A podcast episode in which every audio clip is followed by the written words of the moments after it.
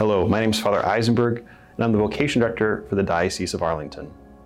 We've had some great saints this week St. Teresa Benedicta of the Cross, St. Lawrence, St. Maximilian Kolbe, saints who are all martyrs who have given their lives over the, to God, to the church, and they've done it through their bodies, through the holiness of their bodies, in sacrifice. We're also celebrating today the solemnity of the Assumption of Mary, Mary who's assumed body and soul into heaven. At the end of her earthly life, there wasn't that separation of body and soul, but together, body and soul, in eternity, forever.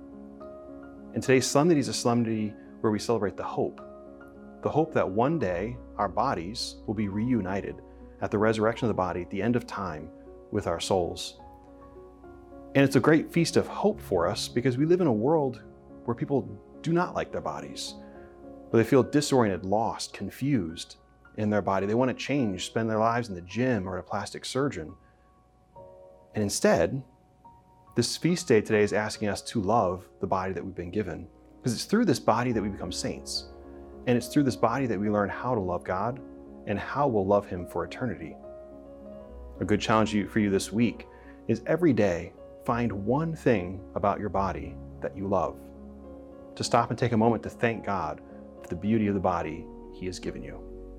God bless you on this feast day of the Assumption of Mary.